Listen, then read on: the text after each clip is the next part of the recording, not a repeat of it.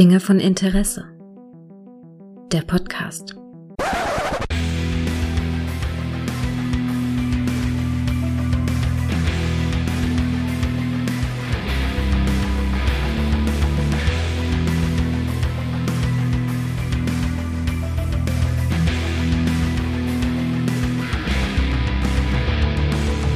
Hallo und herzlich willkommen zu einer neuen Folge von Dinge von Interesse, bei der es um eine Serie geht, die wie kein, kaum eine andere meine und äh, die Kindheit von vielen von uns ähm, begleitet hat, nämlich äh, The Real Ghostbusters. Und da geht es um eine ganz spezielle Folge in dieser Folge, ganz meta, die tatsächlich für viele eine der besten oder sogar die beste Folge der Serie ist. Und äh, über die beste rede ich natürlich mit dem Besten. Hallo Kai. Hallo Gregor. Ich kann jetzt schon mal am Anfang sagen, es ist für mich bei weitem nicht die beste, auch wenn sie mich gut unterhalten hat. Aber erzähl uns doch erstmal, um was es geht. Ja, es geht um die Folge, die dritte Folge der zweiten Staffel von The Real Ghostbusters. Die Zeichentrickserie lief in den USA von 86 bis 91. Bei uns debütierte sie erst Ende der 80er Jahre am 31. März 1989 auf Sat 1 und ich glaube, da haben wir sie alle kennengelernt. Und in dieser Folge, die den deutschen Titel trägt, Was ist Ragnarök? Der Originaltitel ist Ragnarok and Roll. Das ist ja ein bisschen, das ist ein bisschen Meta. Ähm, es geht um ähm, Jeremy. Jeremy, Jeremy ist traurig. Jeremy ist so ein bisschen so ein Snob. Der wurde von seiner Freundin, der Cindy, die hat Schluss gemacht mit ihm. Na, er wollte wohl was Festes, sie hat aber den Job und die Karriere so ein bisschen vorgezogen. Und da, seitdem ist er traurig. Da hilft es ihm auch nicht, dass er mit Detilio einen sehr guten Freund hat, dem er irgendwann mal das Leben gerettet hat. Der, und das dazu führt, dass er ihn anscheinend so ein bisschen wie einen Sklaven hält, habe ich das Gefühl. Mhm, ähm, ja. Und naja, wenn man so, wenn man so vor sich hin leidet, wenn man Liebeskummer hat, dann gibt es immer einen Weg zu machen. Man versucht natürlich das Ende der Welt, weil es ja für einen selber die Welt ist, die zusammengestürzt ist, äh, versucht er auszulösen. Er beschwört einen großen, mächtigen Dämon und flötet dem ein. Und äh, mit dem, Entschuldigung, aber er habe ich geübt. Und mit dem Spielen einer Flöte und der Melodie einer selbigen ähm, leitet er verschiedene Phasen des Weltuntergangs ein. Ragnarok, Armageddon, du weißt das ganze Prozedere, das endet in, natürlich in New York. Die Geister werden schon ganz narrisch, der Himmel wird schon grau, die Welt nähert sich dem Untergang. Aber er kann unter anderem durch äh, ein klärendes Gespräch mit seinem guten Freund und den Geisterjägern, die so ein bisschen in der hinteren Reihe stehen bei der Auflösung der Sache, kann er überzeugt werden, äh, dann doch nicht die Flöte zum finalen Kampf zu blasen. Und den Weltuntergang, der Weltuntergang wird am Ende dann doch gemeinsam, nicht mit einem Lied, aber mit einem schönen, schönen Pfeifton dann doch noch verhindert. Eine ganz simple Folge. Ein Typ hat Liebeskummer und für den bricht die Welt zusammen und dann will er auch, dass die Welt in Wirklichkeit zusammenbricht. Ja, ist wirklich eine spannende Herangehensweise. Ja. Also erstmal, Jeremy wirkte ab der Verwandlung, der, der sieht ja auch aus dann wie Lord Voldemort mit äh, Flöte plötzlich. Also hat keine Total, Nase mehr und hat ja. ganz komische Hautfarbe. ja. Und äh, sein Begleiter ist ja jetzt auch so ein bisschen klischeebehaftet, so, so, so, so ein Buckelfips, so ein bisschen. Also ja. ein bisschen entstellt. Er beschreibt sich so selbst Troll. auch als hässlich, genau. Ja. So ein bisschen Klöckner von Notre Dame mäßig. Richtig, Glöckner von Notre Dame mäßig, das stimmt total. Aber es macht es halt auch so ein bisschen schwierig. Weißt du, wir lernen die beiden ja kennen, wie sie am Anfang da auf diesen Berg wandern, was man dann halt so macht. Und Jeremy, der unheimlich versnoppt von der allerersten Auftritt wirkt, beschwört dann halt, na, er hat dann halt so eine Zauberformel, die er nicht mal mehr aufschreiben braucht, weil er in seinem Liebeskummer sie auswendig gelernt hat, ähm, die unter anderem auch das Wort Casadum, Casadum, ähm, äh, beinhaltet, was natürlich ein bisschen an die Casadam, genau, er sagt Casadam mehrfach. Damit endet dieser, ähm, diese Beschwörung und das erinnert einen so ein bisschen an Casadum aus Herr der Ringe, oder? Herr der Ringe oder Sahadum aus Babylon 5. Ganz danke. Das hatte ich mir. Ich habe mir nämlich aufgeschrieben, ich habe mir hier aufgeschrieben Casadam, Casadum, Sahadum. Ja. Also, man könnte ja mal, wie kriegen wir denn jetzt noch die, die Geschichte zu Babylon 5 hin. Vielleicht mit dem Autor dieser Folge, weil der Autor und der Showrunner von den besten Jahren von Ghostbusters, den ersten 73 Folgen, war ein gewisser JMS. Der Mann, der uns in den 90ern Babylon 5 brachte. Und wir wissen ja, der hat eine gewisse Affinität auch für die Artus-Saga und Pipapo und Herr der Ringe und, und Kasadam, Kasadum, Sahadum. Jetzt ist es mir, es ist mir wie Schatten von den Augen gefallen, als ich das gehört habe. Ja, wir sind die Könige der Überleitungen heute. Also Ja, das ist ja, großartig, ja. Es ist total Magic. Aber wo es bei mir aufhörte, war, äh, Jeremy verwandelt sich ja, nachdem er diesen Dämon beschwört hat, kriegt dann diese Pfeife und sagt, hier, äh, mit jedem Noten, die er spielt, wird die, wird die Welt ein Stück mehr untergehen. Das führt dann ja immer zu mehr Katastrophen in dieser Folge. Ne? Alice konzentriert sich sehr auf New York. Wir hören aber, dass es überall auf der Welt passiert und dass die Regierungen total machtlos sind und nicht wissen, was da passiert. Wir sehen Flutwellen durch die Straßen, wir sehen, dass der Himmel, und das ist etwas Geiles auch an dieser Folge, der Himmel die ganze Zeit dunkel und Gewitter und diese ganze Weltuntergangs-Vibe-Stimmung, die ist total da in dieser Folge. Ja, die ist finde ich. total da. Man erzählt uns das nicht komplett richtig oder man zeigt es uns auch nicht, aber da passiert eine extreme Massenvernichtung. Das sieht man am Ende, wenn alles wieder rückgängig gemacht wird. Da ist ja quasi alles kaputt. Also da sind vermutlich auch viele Dutzende Menschen ums Leben gekommen während diesem ganzen Ereignis. Äh, aber das sagt oder zeigt man uns halt nicht so direkt. Man fokussiert äh, sich da wirklich auf die Geisterjäger und dass man auch erstmal machtlos ist gegen diese Dämonen, die aussehen wie äh, aus dem Gameboy-Spiel Gargoyles Quest. Äh, Total, ne? Ja, to- Ja. genau. Der Nachrichtensprecher, das muss ich natürlich immer wieder sagen, wenn der die Stimme mir auffällt, ist Santiago Ziesma. Das ist so geil, ne? Das habe ich mir auch aufgeschrieben. Das ist total super. Ich finde es aber auch geil, dass die Geisterjäger, ähm, also die Jeremy und Titilio, der schon von Anfang an so ein bisschen, müssen wir das wirklich machen? Ich meine, mein Gott, du bist verletzt worden, aber mh, naja, du weißt doch, wie es ist. So sind sie halt, ne? Andere Mütter haben auch schöne Töchter. Gut, das sagt er nicht. Äh, aber der kann sich nicht so richtig durchsetzen. Und, und Jeremy will dann halt seine, seine Verschwörungsflöte. Es ist wirklich eine Flöte. Es ist kein Witz. Er hat wirklich eine Flöte, mit denen er diese Melodien äh, spielt, die den Weltuntergang einleiten. Und das ist tatsächlich auch für mich eine Schwachstelle, weil wenn ich mal in so eine Situation bekomme, möchte ich ein anderes Instrument haben.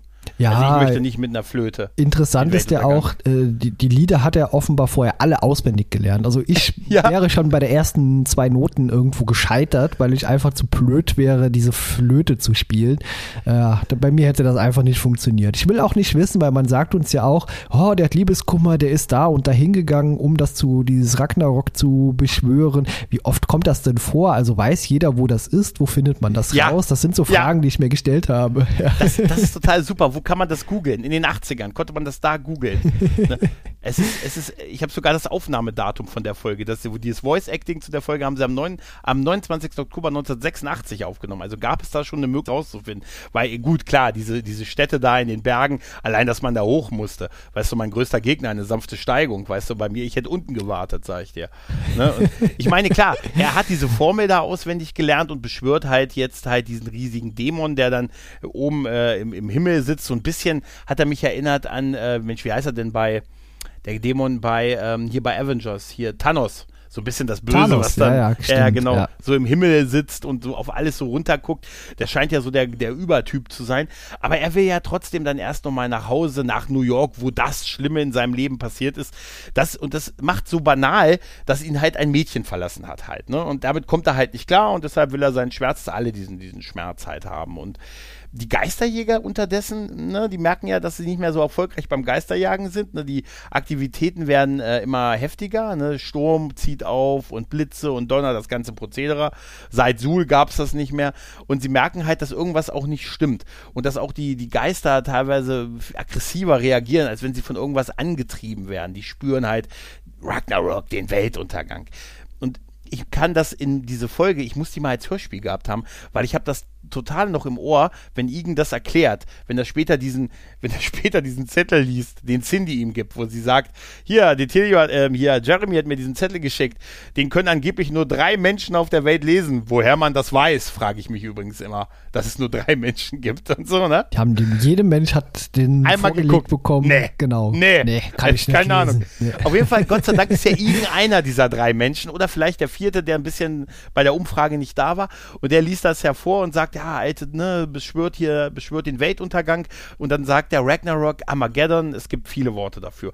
Und da ist das das erste Mal, dass ich bewusst diese Worte gehört habe, so Ragnarok, Armageddon, noch lange bevor Bruce Willis in ein Flugzeug stieg. Weißt du? Und das ist noch so hängen geblieben, dass ich das miteinander verbinde, basiert wirklich auf dieses Hörspiel von dieser Folge. Und die hatte mich damals echt gekriegt. Ich fand es übrigens super, wie sie, ähm, wie die Geister, wie, wie Janine anhand mit diesen kleinen Stecknadeln auf der Karte die Geisteraktivitäten markiert und dann haben sie ja dieses Pentagramm auf der, auf der Karte und in der Mitte muss was Wichtiges sein, weil in der Mitte ist immer was Wichtiges. Ja, in der ja? Mitte ist immer was Wichtiges. In der Fand Mitte ich auch bemerkenswert, so dieses Technobabble, was man damit verbunden Super, hat. Super, ne? Cool fand ich auch die Aussage, das PKE-Gerät zeigt uns weltweit an, dass äh, die Aktivitäten steigen. Also das PKE-Gerät ist ein großartiges Teil, das das sogar weltweit zeigen kann. Und wenn man es äh, überlastet, explodiert es sogar. Das, das fand ich auch sehr geil, weil als sie dann bei Cindy ja sind, ne, die gerade sie anrufen wollte musste ich sehr lachen, wo sie sagen, hier sind, sie sind ja nur, sie kommen ja nur auf Cindy, weil sie in der Mitte dieses Pentagramms der Geisteraktivitäten wohnt halt, ne? Und zu Hause war, als sie geklingelt haben. Und, und die schon äh, erwartet hat. Und die schon erwartet, sie wollte, sie wollte ja eh gerade anrufen. anrufen. Genau, ja. Da kommt noch Wenkman mit seinem guten, na, wir Geisterjäger wissen gerne ein paar Sachen ein bisschen früher. Die überhaupt einfach, die Synchro ist einfach toll und dieses locker schnoddrige, was zum Teil da ist, das, das ist wirklich, das hat, das passt so gut zu dieser Serie und zu den, den Figuren. Ich fand es auch geil, dass Igens Uniform braun war, als er bei Cindy war. Sonst ist ja, sie so Fehler. türkis. Ja, ja, genau. ist ein Fehler, ne? aber da war sie ja. braun. Und als er dann das PKE-Gerät an, an, an, dieses, an diesen Zettel von Jeremy hängt, äh, wird es ja ganz laut überhitzt und er muss es aus dem Fenster werfen und es hat eine total große Explosion, die da stattfindet und so. Das ist voll krass eigentlich. Ne? Ja, total. Aber hier sein äh, Jeremys, äh, also Lord Voldemorts äh, Begleiter, äh, der ist ja quasi der total vernünftige von beiden auch. Und äh, der hat ja auch im Vergleich, äh, im Gegensatz zu Jeremy, noch ein Gewissen. Das heißt, er überzeugt die ja am Ende. Und das war für mich ein bisschen überraschend. Ich hatte eigentlich wirklich gedacht, es kommt so ein bisschen klischeebehaftet. Okay, die Ex kommt dahin, beschwatzt ihn ein bisschen ja. und dann ist das Thema vom Tisch. Aber nein, darauf hört er ja gar nicht, sondern er hört letztendlich auf seinen Kumpel, Freund, der sich quasi schon von ihm abwenden will. Ich möchte nichts mehr mit dir zu tun haben. Du hast gar kein Herz mehr. Du machst hier fiese, böse Sachen. Und das ist das, was ihn ja dann besänftigt auf eine gewisse Art und Weise. Finde ich cool. Ja, er muss ihm ja, er will sich ja nicht von ihm das Leben retten lassen. Er hängt ja dann genau, über diesem, ja. er hängt ja dann im Hochhaus dann über den, äh, also am, am Abgrund quasi und er will sich von ihm die Hand nicht reichen lassen, um ihn zurückzuziehen, weil er sagt, du bist doch kein Mensch mehr. Und so, und das, das ist wirklich auch eins der großen, starken Highlights in dieser Folge. Witzig ist an, an sich schon, diese Ausgangslage ist ja schon so irre. Der Typ hat halt Liebeskummer. Er sieht auf den Fotos, die, also Cindy. Cindy hat offensichtlich mit ihm Schluss gemacht, ich zitiere, wegen der Karriere. Das fand ich sehr witzig. Also sie sagt, ja, wir waren ja zusammen, aber dann hat es nicht so richtig und er wollte mehr und ich habe halt einfach die Karriere gesehen. Dann hat sie aber noch Fotos von den drei bei sich auf dem auf dem ähm, Wohnzimmerschrank stehen, was man so hat. Weißt du, ein Foto vom äh, mit dem Ex und dessen besten Freund. Ja? Wo wir sehen, Jeremy war immer schon ein Snob. Ne? Er hat sich entwickelt vom ja. Snob. Er wirkt für mich so. Er wirkt voll versnobbt, auch wenn er noch nicht der Dämon dann halt ist. Ne? Und wie sie sie halt mitnehmen und dann, äh, ja, müssen wir, wir müssen mal mit dem reden, ne? Der kommt ja hierher, vermutlich. Das, das stimmt ja auch. Sie, diese Angriffe dieser Gargoyles, ne, ist ja auch so ein Hinweis, dass der irgendwie in der Nähe ist, weil die ja angezogen werden von diesem Weltuntergang. Und immer dann, wenn ähm, Jeremy diese Flöte spielt, passiert ja was Schlimmeres halt, ne, mit Blitzen und wir sehen Erdbebenspalten in New York, wir sehen eine Flutwelle, die einmal fort durch die Straßen sich äh, ergießt und auch auf genau dieselbe Art sich zurück ergießt übrigens übrigens später, wenn das andere Lied geflötet wird. Und ich sage dir nur eins, ich will nicht mit einer Flöte den Weltuntergang einleiten. Ich will ihn verhindern, aber ich bin auch bereit, Schmuck zu tragen, aber ich will auf keinen Fall die Flöte dabei. ja, Gib die Flöte an jemand anderes. Ja. Das, das, das war, das war. Aber äh, mit diesem ganzen, ähm, diesem ganzen permanenten Unwetter und Dunkel und diese ganze Weltuntergangsstimmung, das finde ich, das hat so toll gemacht. Und als sie ihn dann, als sie auf diesem, er steht ja dann auf diesem Hochhaus und will dann halt die, die finalen Noten spielen zur Zerstörung der Welt. Also das ist schon was, die Zerstörung der Welt. Ja, die ist sehr düster, die Episode. Ja. Also komplett ja. düster. Also ich sag mal, die Geisterjäger stehen ja sogar eher ein bisschen im Hintergrund oder sind eher vermittelnd aktiv und äh, recherchieren eher und erzählen sich untereinander was. Sie tragen ja letztendlich gar nicht so richtig zur Lösung bei, sind aber dann doch irgendwie bereit am Ende, sich auch ja umzubringen. Also samt den nächsten fünf Blocks drumherum, weil sie ihre Strahler hier überlasten wollen. Ja, so. ja, der alte Weg. Das ist auch geil, weil wir lernen, dass die Protonenstrahler, damit können sie auch gegen Jeremy nichts einrichten, was ich witzig finde, als sie oben ankommen auf dem Hochhaus. Wir sind übrigens eigentlich da, wo auch der erste Kinofilm das Finale hatte. Auf einem großen Hochhaus, äh, ich glaube, es ist sogar das Empire State Building, oder? Na gut, da war es das Wohnhaus von, ne, von, ne, Von Sigourney Weaver. Ja, genau. Ja, ja. Aber ähm, es ist auf jeden Fall ein großes Hochhaus und sie haben ein Dach, ein Dämon wird beschwört und der ganze Himmel ist düster. Also es ist totale Anleihen von, ähm, von dem ersten Kinofilm. Und sie, als sie dann aufs Dach kommen, setzen sie auch gleich ihre Protonenstrahler ein. Ne? Cindy sagt noch, nein, lass mich mit ihm reden, aber erst schießen, dann fragen halt. Ne? Das funktioniert aber nicht, wird aber sehr gut boykottiert, finde ich. Wankman redet sich gut raus, sagt, na gut, wir sollten ihr einen Moment geben, mal mit ihm zu reden. Und dann dreht er sich ja so zu Igen und Ray um und sagt, Zumal auch unsere Waffen offensichtlich keinerlei Auswirkungen haben und so. Und das fand ich, fand ich super. Das wird ja auch erklärt. Sie Waffen, diese Protonen, wie sagte äh, Wankman so schön, hast du dir wieder falsche Protonen oder billige Protonen andrehen lassen? Die funktionieren bei Geistern, nichts aber bei anderen Sachen halt. Ne? Und er scheint ja so ein bisschen Halbdämon irgendwie zu sein. Ist die Frage, wo ist die Abgrenzung, Kai? Wo ist die Abgrenzung? Ja, spannend ist auch, wo gerade beim Thema Abgrenzung sind, die Protonenstrahler funktionieren nicht gegen diese Wesen, aber die PKE-Geräte können die Existenz trotzdem anzeigen. Also das auch äh, so ein bisschen, hm, Fragezeichen, wie funktioniert das, aber gut, man muss ja, ja nicht alles verstehen. Ja, also dass das Tolle ist, dass, äh, dass Cindy also sagt, ich versuche es jetzt, äh, das wäre das klassische Ende, dass sie ihn versucht zu überreden. Ich hatte einen Moment lang gedacht, oh Gott, die hoffentlich, ich wusste ja, wie die Folge ausgeht, aber das ganz cheesy Ende wäre gewesen, wenn sie wieder mit ihm zusammengekommen wäre, um das zu oh verhindern. Gott, nee. Das wäre ja. furchtbar. Das wäre von der, also die Botschaft ist ja eigentlich sowieso so ein bisschen fragwürdig. Also mehreres. Einmal, er will dafür die Welt vernichten, weil er Liebeskummer hat, aber so fühlt man sich auch ein bisschen, wenn man richtig Liebeskummer, also wenn man zumindest auch das erste Mal Liebeskummer hat, weil der Typ sieht allerdings aus und wenn ich sowas höre wie Karriere und so, würde ich die so auf Mitte 20 ungefähr einschätzen, so vom Alter. Ne? Da hast du es eigentlich schon die ersten dreimal hinter dir mit der unglaublichen Liebe deines Lebens. Aber dass sie ihn versucht zu bequatschen und darauf reagiert er nicht und es Detilio ist, der sein bester Freund ist und so und der sich dann nicht von ihm retten lassen möchte nach der Explosion, die durch die nicht funktionierenden Protonenstrahler ausgelöst wird. Und er sagt, nein, du bist kalt, äh, ne? du hast nichts Menschliches mehr in dir. Ich bin vielleicht, ich bin vielleicht jetzt hier jemand, der ne, nicht ankommt und nicht gerade der größte Star auf dem Pausenhof ist, aber aber ich weiß, wie man fühlt. Ich habe, ich, ich habe noch, ich bin ein Mensch, ich habe noch Gefühle. Und das äh, erwärmt ja das Herz von Jeremy. Und ja. das Schöne ist halt einmal diese Auflösung, dass diese Freundschaft der beiden ähm, das so macht und dass, dass die Geisterjäger bereit sind, wie du schon gesagt hast, sich zu opfern. Die wollen ja auch wie in Teil 1 der klassische Weg, wenn wir nicht weiterkommen, überlasten wir die, kreuzen wir die Ströme. In dem Fall wollen sie ja die, ähm, die, die, äh, die äh, hier Protonenstrahler auf Überlastung, also zur Überlastung bringen und eine gewaltige Explosion auslösen, die fünf Blocks vernichten würde und sie aber sie sind dazu bereit, um die Welt zu retten. Das dürfen wir nicht vergessen. Es geht ja auch ums Retten der Welt. Und weißt du, was ich toll fand?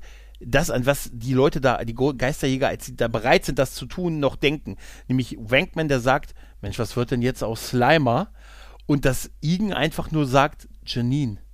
Ja, da fand ich cool, weil ja? äh, die beiden haben ja immer so, so ein bisschen so eine Verbindung zwar, aber irgendwie auch nicht so richtig. Und deswegen ist das irgendwie cool gewesen, dass Igen gerade in dem Moment dann an Janine denkt. Äh, ich sag mal, du hast eben gesagt, äh, das Ende hätte echt schlimm sein können mit der Freundin, wenn die gesagt hätte, ach komm, lass uns doch mal probieren. Mhm. Aber das schlimmstmögliche Ende wäre eigentlich gewesen, ähm, wenn sie am Ende noch so einen Toss-Gag einfach gemacht hätten und alle zusammen gelacht hätten. Weißt du, das hätte ich noch schlimmer gefunden. so, haha, hahaha, wäre alles gar nicht so schlimm. ich hatte im Moment Panik, als dieser Dämon, der ja schon halb aus diesem, äh, diesem Portal oben im Himmel raus ist, als der sagt, du hast mich gerufen, jetzt gehe ich nicht mehr weg. Ne? Also so einfach ist das nicht mit Absagen vom Weltuntergang. Einmal bestellt, wird es auch geliefert halt. Ne? Und da sagt er, äh, ja, ihr müsst mir helfen, ich muss jetzt das Gegenlied flöten. Ja. Und dann stehen die ja alle hinter ihm, also die Geisterjäger stellen sich ja hinter ihm. Ich brauche eure Kraft.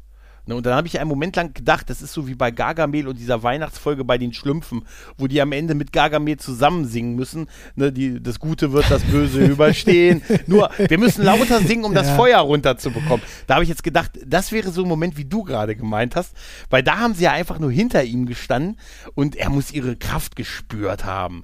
Sie haben ja aber da durften sie aber doch, sie durften doch nochmal PKE, sie durften doch nochmal Protonenstrahler verwenden. Sie haben ja auch gegen diesen Geist, gegen diesen Thanos im Weltraum ne, äh, haben sie ja auch nochmal schießen dürfen. Also sie durften dann noch mal ein bisschen Geisterjäger sein. Obwohl sie ja nicht wirklich aktiv am Ende mehr beteiligt waren, obwohl es ja wirklich Detilio war. Auch geiler Name, Detilio, oder?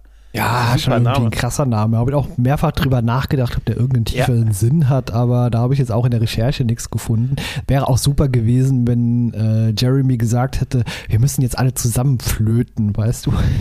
Jeder, wir müssen ein Lied zusammen üben. Jeder kriegt ein Instrument. Alter, das müssen wir mindestens drei Wochen vorher üben. Alter, das können wir nicht einfach so hier, so ad hoc. Nein, aber äh, diese Folge, eigentlich ist es ja wirklich passiert ja gar nicht so viel. Man kann das ja wirklich in ein paar Sätzen zusammenfassen. Aber also für mich, äh, warum diese Folge so geil ist und für viele auch äh, die beste, sie ist für viele die beste Ghostbusters-Folge von den Real Ghostbusters. Die Serie war ja sowieso sehr gut, aber die wird immer unter den besten gesehen oder sogar als die beste. Und ich glaube, für mich ist es so, einmal dieses Weltuntergangs, äh, diese Atmosphäre, diese permanente Unwetter, was wir da quasi haben, diese Un, dieses Unheil, was sich in jeder Szene andeutet und gut animiert ist für diese Verhältnisse. Das ist das eine. Dann, es geht um was äh, nämlich um den Weltuntergang schlicht und ergreifend. Da geht es jetzt mal nicht einfach nur um New York oder die Bronx oder es geht mal wirklich um das Ende der Welt, halt Ragnarok, Armageddon. Und das andere, was auch noch damit reinspielt, ist, ich glaube, viele oder die meisten können das so ein bisschen nachvollziehen, weißt du? Wenn du das erste Mal verliebt bist so und bist dann das erste Mal, hat sie sich wegen der Karriere verlassen mit 16, weißt du? Wegen Schule. Und dann, da möchte, da gibt's so Phasen. Also mir ging es so. Als mich, als meine erste Freundin mit mir Schluss gemacht hat, nach sechs sehr glücklichen und sehr harmlosen Wochen im Nachhinein, da hätte ich auch gesagt, Alter, möchte, dass die Welt brennt. Das, das tut weh halt. Ne? Und deshalb ein bisschen kann man es nachvollziehen, auch wenn natürlich es reicht noch nicht, um mit einer Flöte die Welt und den Welt unterzubringen, aber ich glaube, viele haben das schon mal erlebt. Ich meine, jeder hat schon mal so richtig Liebeskummer gehabt. Und da denkt man doch auch, das wird nie wieder gut. Oder? Ja, na klar denkt man das auch. Man denkt eben nicht oder sucht sich hier in Kambodscha die Adresse raus, wie man Ragnarok irgendwie hier raufbeschwören ja, kann. Weil du ja. sie nicht kennst. Aber wenn, die, wenn, wenn, die, wenn der bei dir um die Ecke stehen würde, hättest du vielleicht überlegt. Boah, weißt du? heute bleibe ich daheim, bestelle eine Pizza und ja, ja. trink was und dann war es ja, das. Ja. Aber ja, das ist aber, weil wir eine das ist so ein bisschen das, was ich von, vom Alter meinte. Das ist eigentlich so, wo es so ganz schlimm ist, ja, so erste Liebe, 16, Ja, 17. natürlich. Haben wir das alle so, durchgemacht. Wo man dann natürlich. sagt, oh, es tut so weh. Es ist unglaublich, wie, da, wie weh das tun kann. Das ist, also, wenn man nicht so wie ich so ein, so ein krasser Typ ist. Also mir, mir nicht, aber anderen tut das weh. Und ähm, deshalb, die wirken halt wie, wie Mitte 20-Jährige. Da müssten sie eigentlich schon die ersten drei Enttäuschungen hinter sich haben.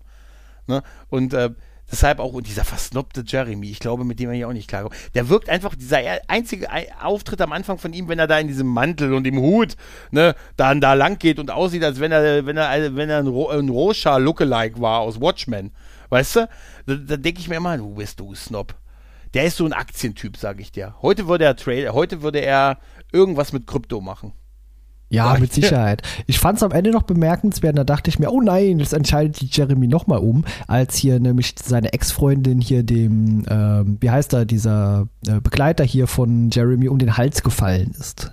Der Tilio meinst du? Der Tilio, genau. Ja, ja. Ich kann mir diesen ja. Namen nicht merken. Irgendwo ist er hier super. in meinen Notizen, aber ich, irgendwie verschwindet der immer wieder. Ey, das, das, das, ja, das, das ist total toll. Obwohl, wie gesagt, äh, es ist halt, es ist halt das, äh, man könnte sagen, von Jeremy ist eine krasse Überreaktion, die er, die er da uns da liefert. Total halt krass. Halt also der gehört danach auch in den Knast. Ja, total. es hat ohne Flöte auf jeden Fall.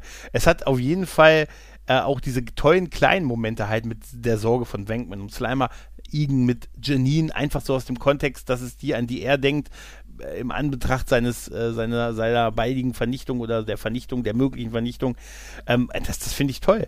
Und das, das sind so die Sachen, weshalb das auch für mich eine der besten Folgen ist, als ich mir ähm, Ghostbusters letztens mal gegönnt habe. Ich habe es tatsächlich bei einem großen Streamer als digitales Package gekauft.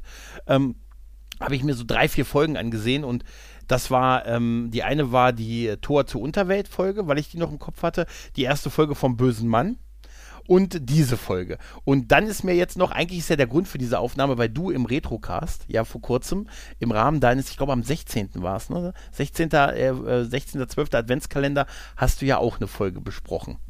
Ne? Die ja, genau, es war der 17. Genau. Der 17. Ja. genau. Und da habe ich sofort gesagt, oh, da muss ich auch nochmal über eine Folge reden. Weil, ja, ist doch schön Die Serie ist. Es ist eine tolle, ist eine tolle Serie, die großartig gut gealtert auch ist. Also bis ja. auf wenige Ausnahmen, wo man mal denkt, ah, okay, aber ansonsten kann man die bedenkenlos sich äh, anschauen noch. Da gibt es auch tolle Folgen. Ich habe es auch in der Weihnachtsepisode schon erzählt. Äh, meine Lieblingsfolgen sind hier zum Beispiel das alte Filmmonster, erste Staffel oder Mr. Fleischmans Falltür. Und äh, die hatte ich nämlich damals als Hörspielkassetten.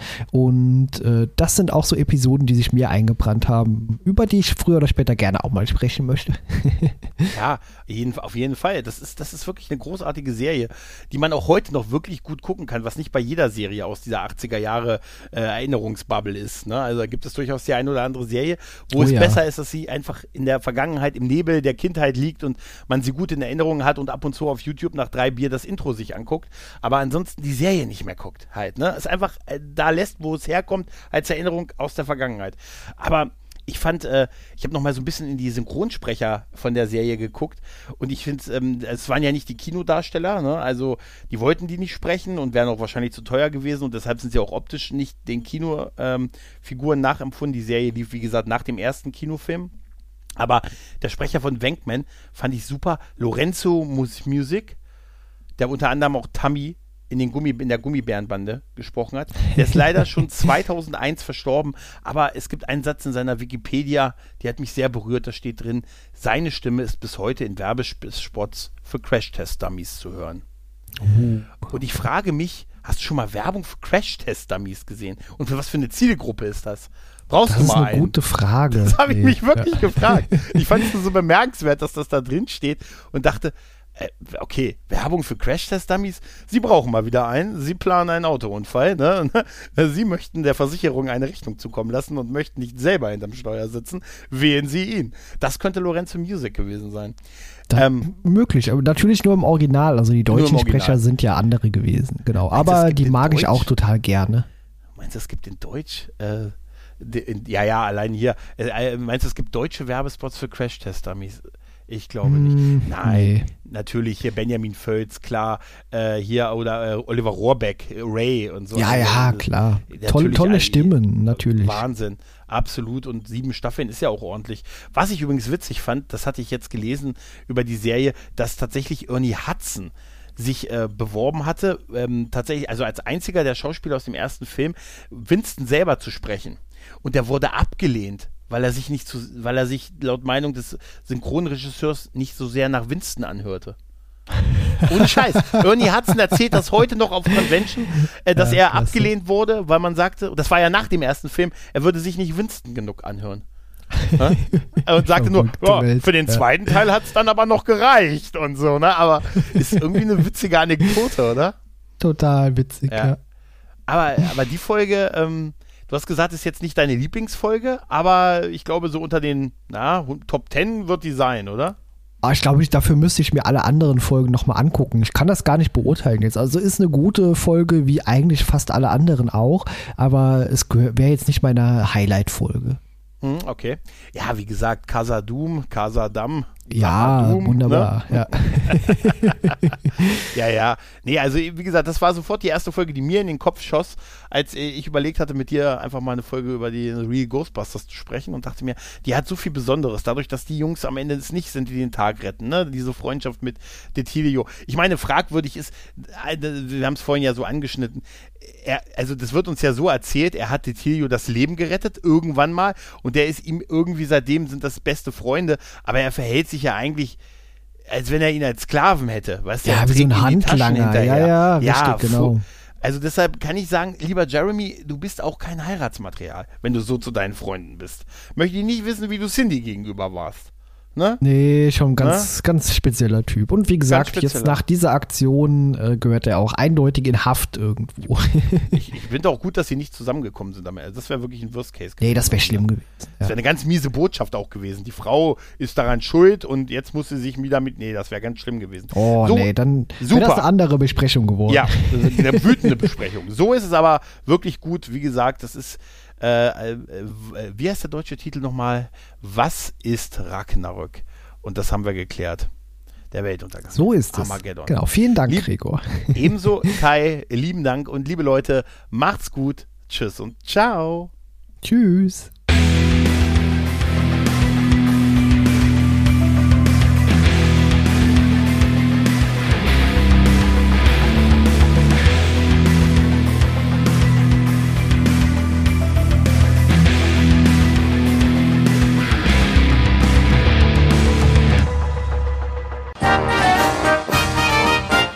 Eine Produktion des Podcast Imperiums.